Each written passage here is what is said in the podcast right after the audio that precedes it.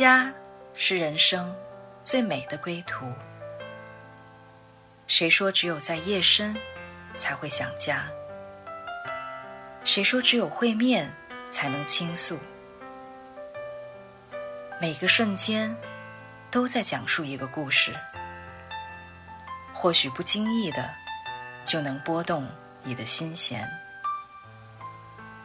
来听听你的故事，我的故事，我们的故事，回家的故事，永远说不完。欢迎收听唯爱电台《回家之声》中文频道。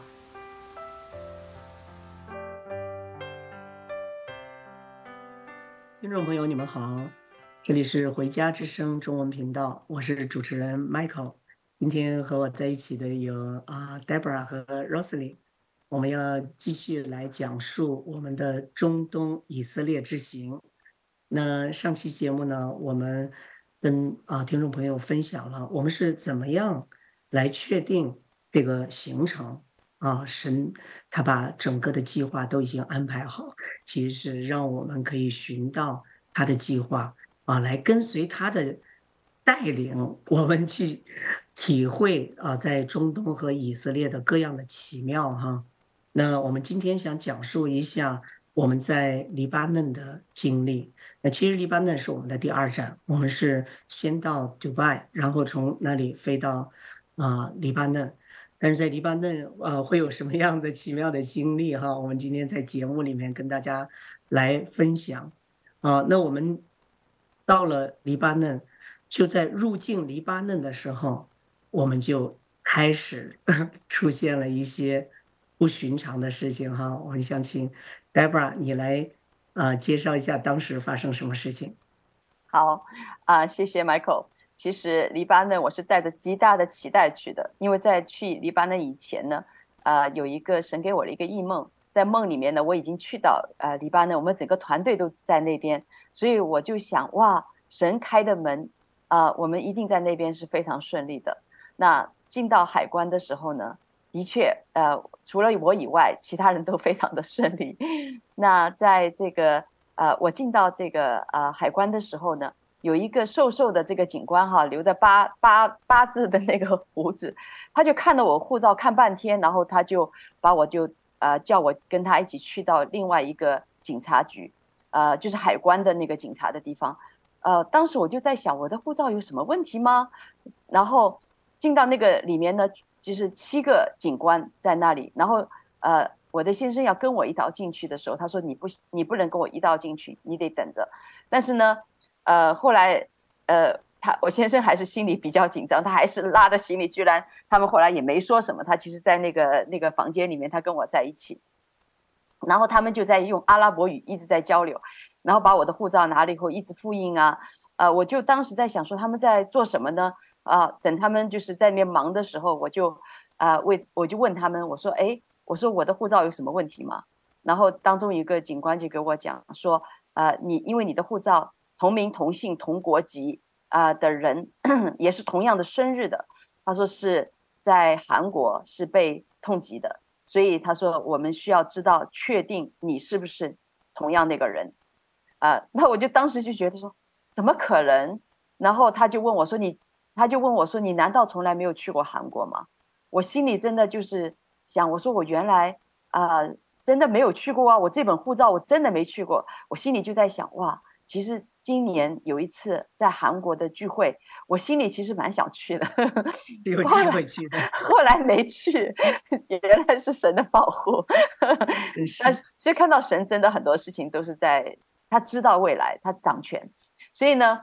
我就后来，呃，他们看了我这个，呃，我开始，他们就开始彼此用这个阿拉伯语讲话的时候，我就听不懂，然后我就心里面就开始方言祷告，我就想说，我怎么样回回应他们？那我当当我这样做的时候呢，突然有一个经文，就是圣经里面马太福音十章十九节的经文说，人把你拉去交官的时候，不要预先思虑讲什么，到时候赐给你们什么话，你们就说什么，因为说话的不是你们，乃是圣灵。所以我就当时我就心里就定下来，我说哦，我就不花心思去准备要回应什么了。然后就在我心里定下来的时候呢，就有一个警官就就来到我面前，就说：“好，你现在跟我走。”那我先生以为就说还是有恩典可以跟着我一道走，那警官说：“No，你不能走。”所以我们就穿过一个走走廊，就进到有一个房子，呃，一个房间门口。那个房间呢，那个警官是用他是用手指的密码才能够开那个那个那个门的。所以当他用两个大拇指两个大拇指去开了这个这个锁了以后呢，就是然后他就把我带进去，带进去呢，那个里面就坐一个在办公桌前面就坐了一个警官，那个警官呢是很高大坐，因为他坐在上面，我都觉得他。呃，差不多三三四十岁这样子，然后他的因为夏天嘛，穿的那个短袖哈，就手上都是毛，就看上去挺挺瘆人的，坐在那儿。然后呃，然后他就把我放在那个最靠近他的那个沙发上，叫我坐下来以后，他就走了。就门就关上，所以就我跟这个警官，然后这个警官呢，一开始就呃拿了我的护照呢，他开始没跟我讲什么，他就是拿了我的护照，他又是发传真，又是复印，又是怎么样哈，然后后来他就开始问我一些问题啊，你的电话是多少啊？你的你你在加拿大你是做什么的呀？呃，你第一次来呃这个呃这黎巴嫩吗？就是他问了很多问题，然后问问好问题以后呢，他就不停的接电话，不停的。在就是联络，因为他全部后面都是讲阿拉伯文，我就不就不明白了。然后这个时候呢，我的手机呢也没电了。我其实想，因为我的我的就是小分队，他们都已经出了海关，嗯，然后呢，我就想跟他们联络，想跟跟他们说我现在在哪里，因为他们在外面肯定是在等我啊。但是呢，因为没电了，所以后来我就想说，什么事情应该神都会掌管的。那没电了，我就想。呃，我就我就祷告神一定会让他们那边知道我的情况，然后我就这个时候呢，呃，当这个那个时候我们进入黎巴嫩正好是大呃斋戒日，就是穆斯林的斋戒日，所以这个警官其实就是在在斋戒的状态，所以他就是看上去就是困困的，你知道吗？就是因为是晚上，我们到黎巴嫩是九点多，所以我在我到他的这个办公室应该是差不多十点多的时候了，所以。他就是那种没精打采的在做所有的这些东西哈，然后我就想，后面他就慢慢他的工作就慢下来了，那我就好像大家等，呃等的，那我就这时候就开始问他，我说，哎，我说，我说你觉得我需要在这儿再等多 多久？然后他就说，他说我现在在等那个就是上面的给我的传真回应，他说，所以呢，说我现在在等我，我也不知道有多久时间。那后来我就说，那我说我一样等。我就在想，那我就跟他聊吧。所以我就问他，我说：“哎，我第一次来黎巴嫩哈，我说那你能不能介绍我黎巴嫩？我说我是做设计的，你知道黎巴嫩有好的这些珠宝店，我可以去看一下吗？”然后他说：“哦，他说珠宝店我知道的。他说我那个朋友就在他说 Instagram 上面做这个珠宝店哈，说我帮太太买，我的太太买珠宝我也在那边买的。后来我说那行，我说那你把他电话呃给我哈，然后。”我说，呃，你，呃，我说，但是我不知道那个珠宝合不合适我。他说，我给你看，然后他就拿他的手机就给我看那些珠宝。他说，你看，他说这一款，他说，他说我就是给我太太买的哈。但是他前面找的时候，他花了点时间，所以我呢就跟他在开玩笑，我说，哦，我说看来你有一段时间没给你太太呃买珠宝了哈。然后他就自己笑。然后他后来就跟我讲说啊，他说你知道我现在的现在我们其实并经济上不容易哈。那我就问他说，哎，你怎么不容易啊？我说，然后他就跟我讲啊，他们现在因为我对数字常常就是在英文里面数字我不是很很那个能够关注到，所以他其实告诉我就是说，好像他以前的那个工资跟现在是差很多的。那后来我就后来我说哦，我说那你很不容易啊。我说但是在这么不容易里面，我说你还常常想到为太太。嗯，买这个珠宝啊，我说你真是一个很很棒的这个丈夫哈。他说，哎，他说我还有孩子呢，然后就跟我讲，他有一个男孩，一个女孩。我说，哦，在中文里面你知道吗？有女孩有男孩的意思就是好的意思，就说明你真的是很被祝福的。他就很高兴，然后我们俩其实就是聊嘛，然后他就。呃，我就说，哎，日常日常性的这样的呃，对，聊天聊了很久哈。对，所以我我我想那个时候你可能已经呃情绪已经很放松了，就是因为可以聊一些日常的事情。我很想就是回到你刚进到那里，面对这样的一个一个，它是一个封闭的一个办公室嘛。那么你面对这样的一个人的话，当时呃刚进去的时候会不会有一些紧张呢？呃，不会，我觉得这件事情实际上是蛮奇妙的一件事情，因为天然来讲，我其实胆子不大。呃，到呃，我你看我就是撞了两次车以后呢，我就不大敢开车。所以就从人的角度来讲，我不是一个胆子特别大的人。但是呢，那一次好像我就觉得，好像我的心是被保守的，就是好像是神的恩典特别保守，就是一点怎么讲呢？就好像你想惧怕都不能惧怕的那种波澜不惊。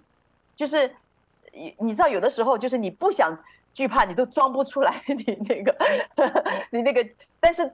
当神保护你的时候，你你根本连惧怕的可能性都没有，所以这是我自己这次特别的经历。所以我进去的时候，我就觉得，往常来讲，我我后来我回想哈，就是我出来以后我回想，如果我是跟加拿大的警官或者跟国内的警官，我觉得可能我都不会这么放松的去聊这些家常的事情，啊、呃，但是我相信是神一个特别的一个恩典吧，呃，所以当时我们聊得很。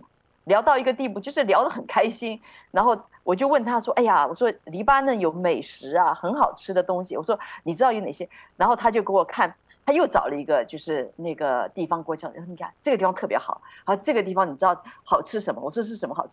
他说就是把那个 cheese 啊放在那个像火锅一样的，然后出来那个这个。出来那个火气死火锅，然后你可以蘸肉啊，你可以蘸什么？他说特别好吃。他说这个是我我就是呃特别要推荐你的地方，然后地址也给我了。然后后来我就当时我就心里面就觉得说我想要跟他，其实我心里面就想我要跟他传福音了。我就觉得我们聊了这么好，然后呢这个时候就门就开始敲门了，另外一个警官就带着另外一个。呃，这个护照有问题的人来，但是那个警官不知道为什么他是开不了那个密码锁，所以要他就从他的办公室后面就起来，他就去开那个锁。他开了，他试了三四次，他这个门都打不开，就是他用他的手拇指的那个密码都打不开那个锁。指纹，他是指纹锁。对对。然后后来我就问他，我说：“哎，我说你的指纹有问题吗？我说会不会别人能够开？”他说：“不行，他说这个只能我开。”那我就是说那。我说：“那你的指纹有问题吗？”他说：“哦，他说不用担心。他说我的，我就前几天，他说在家里面帮太太就是抬抬那个石头的时候呢，把那个指纹弄模糊了。他说因他说他说这个，我说那我为你祷告。他说他说你不用担心。他说我四五天自己会长回来的。后来我就在想，我跟他关在里面，我不可能待四五天呢。后来我就我就脱口而出，因为前面我们俩聊得太好了。”所以你们可以感觉到，我不是说在一个压力下面，我是一个非常放松的状态，就好像在家里面一样的。就是，然后我就跟他说：“哎，那我为你祷告。”我说：“我祷告，你那个锁就要为你打开。”然后我这样祷告好，他的手再再再按上去，啪一下门就打开了。所以他还，他在同时他就头回过来还看了我一眼。然后呢，因为后来不是另外一个警官带着另外一个就是一个阿拉伯人，然后就坐在另外一个沙发上，然后。那个警官就跟他坐在一起了，所以那个时候呢，他们两个就开始就是又又聊那个新的这个事情了哈。那我当时就是想，哎呀，我很想知道这个警官的名字，因为我就觉得神很奇妙啊，好像让让我遇见这个警官，我觉得要为他来祷告。我们居然聊了这么好，结果后来，嗯，那个当那个警官后来就是因为后来那个警官准备离开，所以我就没有机会再跟他讲福音的东西。但是我就问他。我说你都有我的信息了，我说那我可不可以有你的名字？我说下回你到加拿大来，你可以来，就是我们你可以来见我啊，啊、呃，然后他就把他的名字给我了。那事后我查了一下他的名字的意思是，呃，穆斯林的名字，呃，他的意思是宝贵的，嗯，就他的名字的意思是宝贵的。所以我就觉得蛮感动的，然后所以后来我就出来了嘛。嗯。到后来就是他，他后来就是大他们的大法官，最后就是觉得最后把传真过来，我没问题。但是呢，在我的护照上面，在我的呃黎巴嫩这个印上面呢，他们写了一个用手手写了一个，就是我在海关在黎巴嫩海关被调查过。这这句话，后来我就问他，我说你为什么要写这句话？因为我接下去还要叫去以色列，还要去约旦，然后他会不会有麻烦？对，我心里其实其实我这个时候我稍微有点担心，我是怕我后面的旅程有麻烦。然后他就跟我说不会啊，他说我写这个就说明你现你下下次来黎巴嫩的时候没人调查你了，就说明你已经被调查过，你不是那个人。嗯、那我就想说他没有问题了，就是。对，但我想说，哎，你只关心黎巴嫩，你咋不关心我后面要去的地方？但是我后来就想说，那神一定会呃帮助的，对，所以我就出来了。然后我出来以后呢，就是从这个警局出来以后，我就看见了 Michael、Roslin 还有我的这群小伙伴，他们就笑脸来迎接我。我也很想知道你们当时发生了什么。是，就是当时我们因为是断开联系的哈，所以你在里面什么情况，我们在外面什么情况，就是我们是被断开的。那你的心情，我们刚才听了你的描述哈，哇，真的是神。特别给你有一个心理的保守，你没有一点惧怕。那我也想问一下 Roslyn，那在这样事情的你在外面是什么样一个心情呢？呃，当时呃被卡住的时候，我倒不觉得有什么问题，因为我知道我们呃的背景都是非常啊、正常，也非常干净的，没有什么可怕的。啊，所以我们出来，但是就是不知道会等你等多久嘛，所以出就本来我们是就在那个办公室门口等，后来因为也不能在那里久等，我们还是出来。那我们出来的时候呢，我们就看到了呃黎巴嫩教会当地教会啊，就是当地阿拉伯人教会，呃派来的两位年轻人接我们。啊，而且我我我我我觉得这这块我是特别想来描述一下，就是因为当我们出来的时候，那个时候已经是晚上九九点多了，是啊，而且那个机场灯光也很灰暗，所以呃昏暗，所以我们出来的时候就感觉呃大家都好像呃昏昏沉沉要睡觉的那个样子，包括接机的人也都是那个状态。那我们中间有一位姐妹，就我们一起同行的，她呢。她她就是一眼就看到，在这一群啊、人当中啊、有气无力，而且昏昏欲睡的人群当中，灯光又那么灰暗，而且这位姐妹是戴眼镜的哦，她眼睛视力并不是那么好。她突然就看到有啊两副面孔，就是嗯，她、她说啊，就好，那脸上好像泛着光，好好喜乐，然后又很。就是又很青春洋溢，就跟其他人的那个表情是完全不一样的。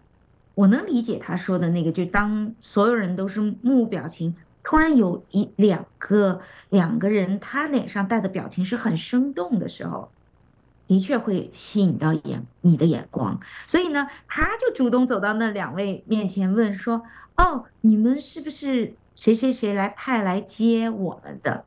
因为中国人很少去黎巴嫩，所以当这两个人看到我们的时候，就想我们可能就是他们要接的中国人。所以这块儿我想特别的来说呢，就是，啊啊，这个在黎巴嫩，其实他们现在经历了一些非常不容易的环境，啊，他们的政府的不作为，然后两个政党之间的那样的一个争斗。啊，甚至是他们在二零二零年遭遇了那个黎巴贝鲁特港爆炸之后，整个经经济都陷入了极大的危机中，也陷入了金就政府金融要陷入破产当中的时候，啊，民生是非常啊不稳定的。那为什么这两个人脸上却有着与众不同的表情呢？那当我们真正的进入到黎巴嫩的家庭。教会的家人当中，我们就明白了，因为他们里面有神。那也因着我们就是在机场，就是被这两位年轻人吸引，所以我们就有了就是很轻松的谈话。然后啊，在这个过程中，其实，在等待 Debra 的时候，其实也是神特别给我们几位一个时间，来更多的认识黎巴嫩的教会，黎巴嫩的家人。嗯，我那个呃，Rosalie 刚才提到了，就是来接我们的呃黎巴嫩家人哈，其实他们给了我们很大安慰。为什么呢？因为我们有点着急了，因为呃，Debra 在里面，我们不知道什么情况，有很长时间哈。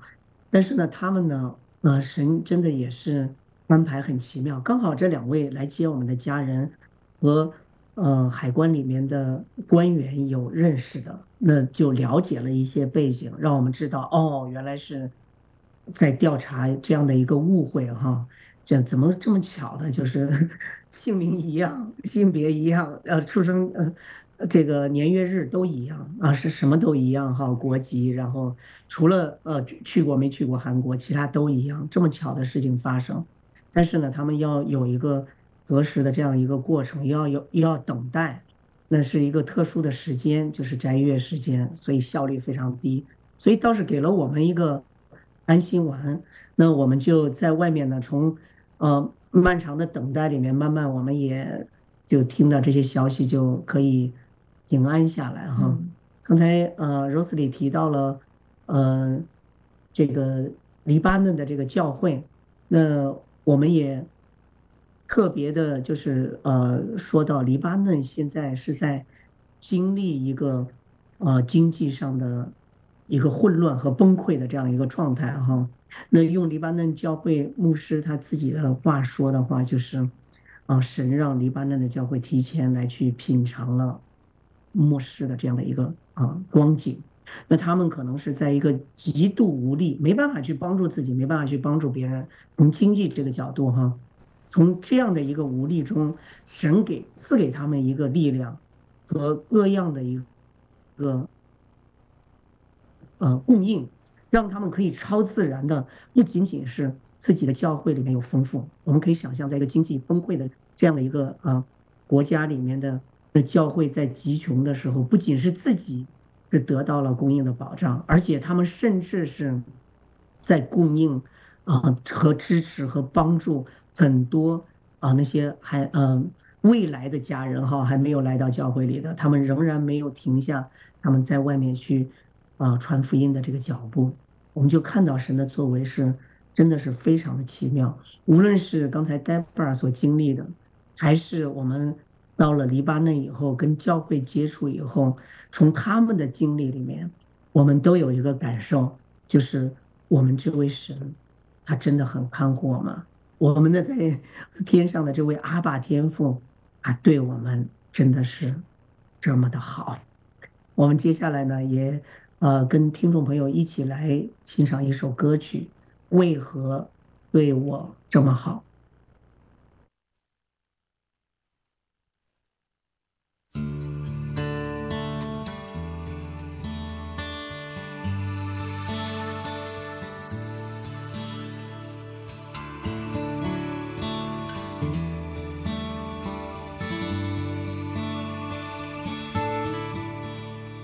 我熙攘人群，踏遍海角天涯，找不到一份爱像耶稣。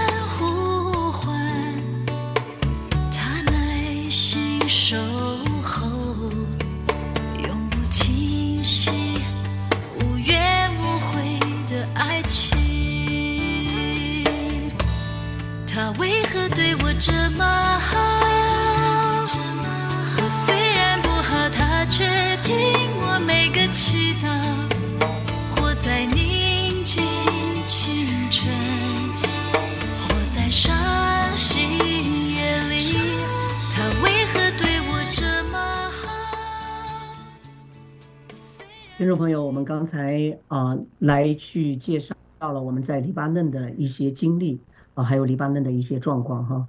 但是呃还有很多的我们的经历都还没有呃我们分享出来，所以我们想下一期节目中的话，我们继续来分享我们在黎巴嫩的见闻。听众朋友们，我们下期见。下期见。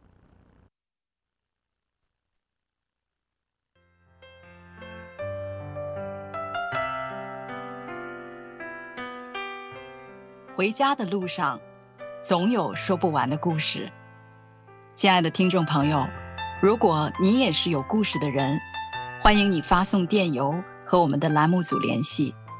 邮箱地址是 v o h o m i n g at gmail dot com。回家的路上，有你，有我，也有他。感谢你收听《回家之声》，再见。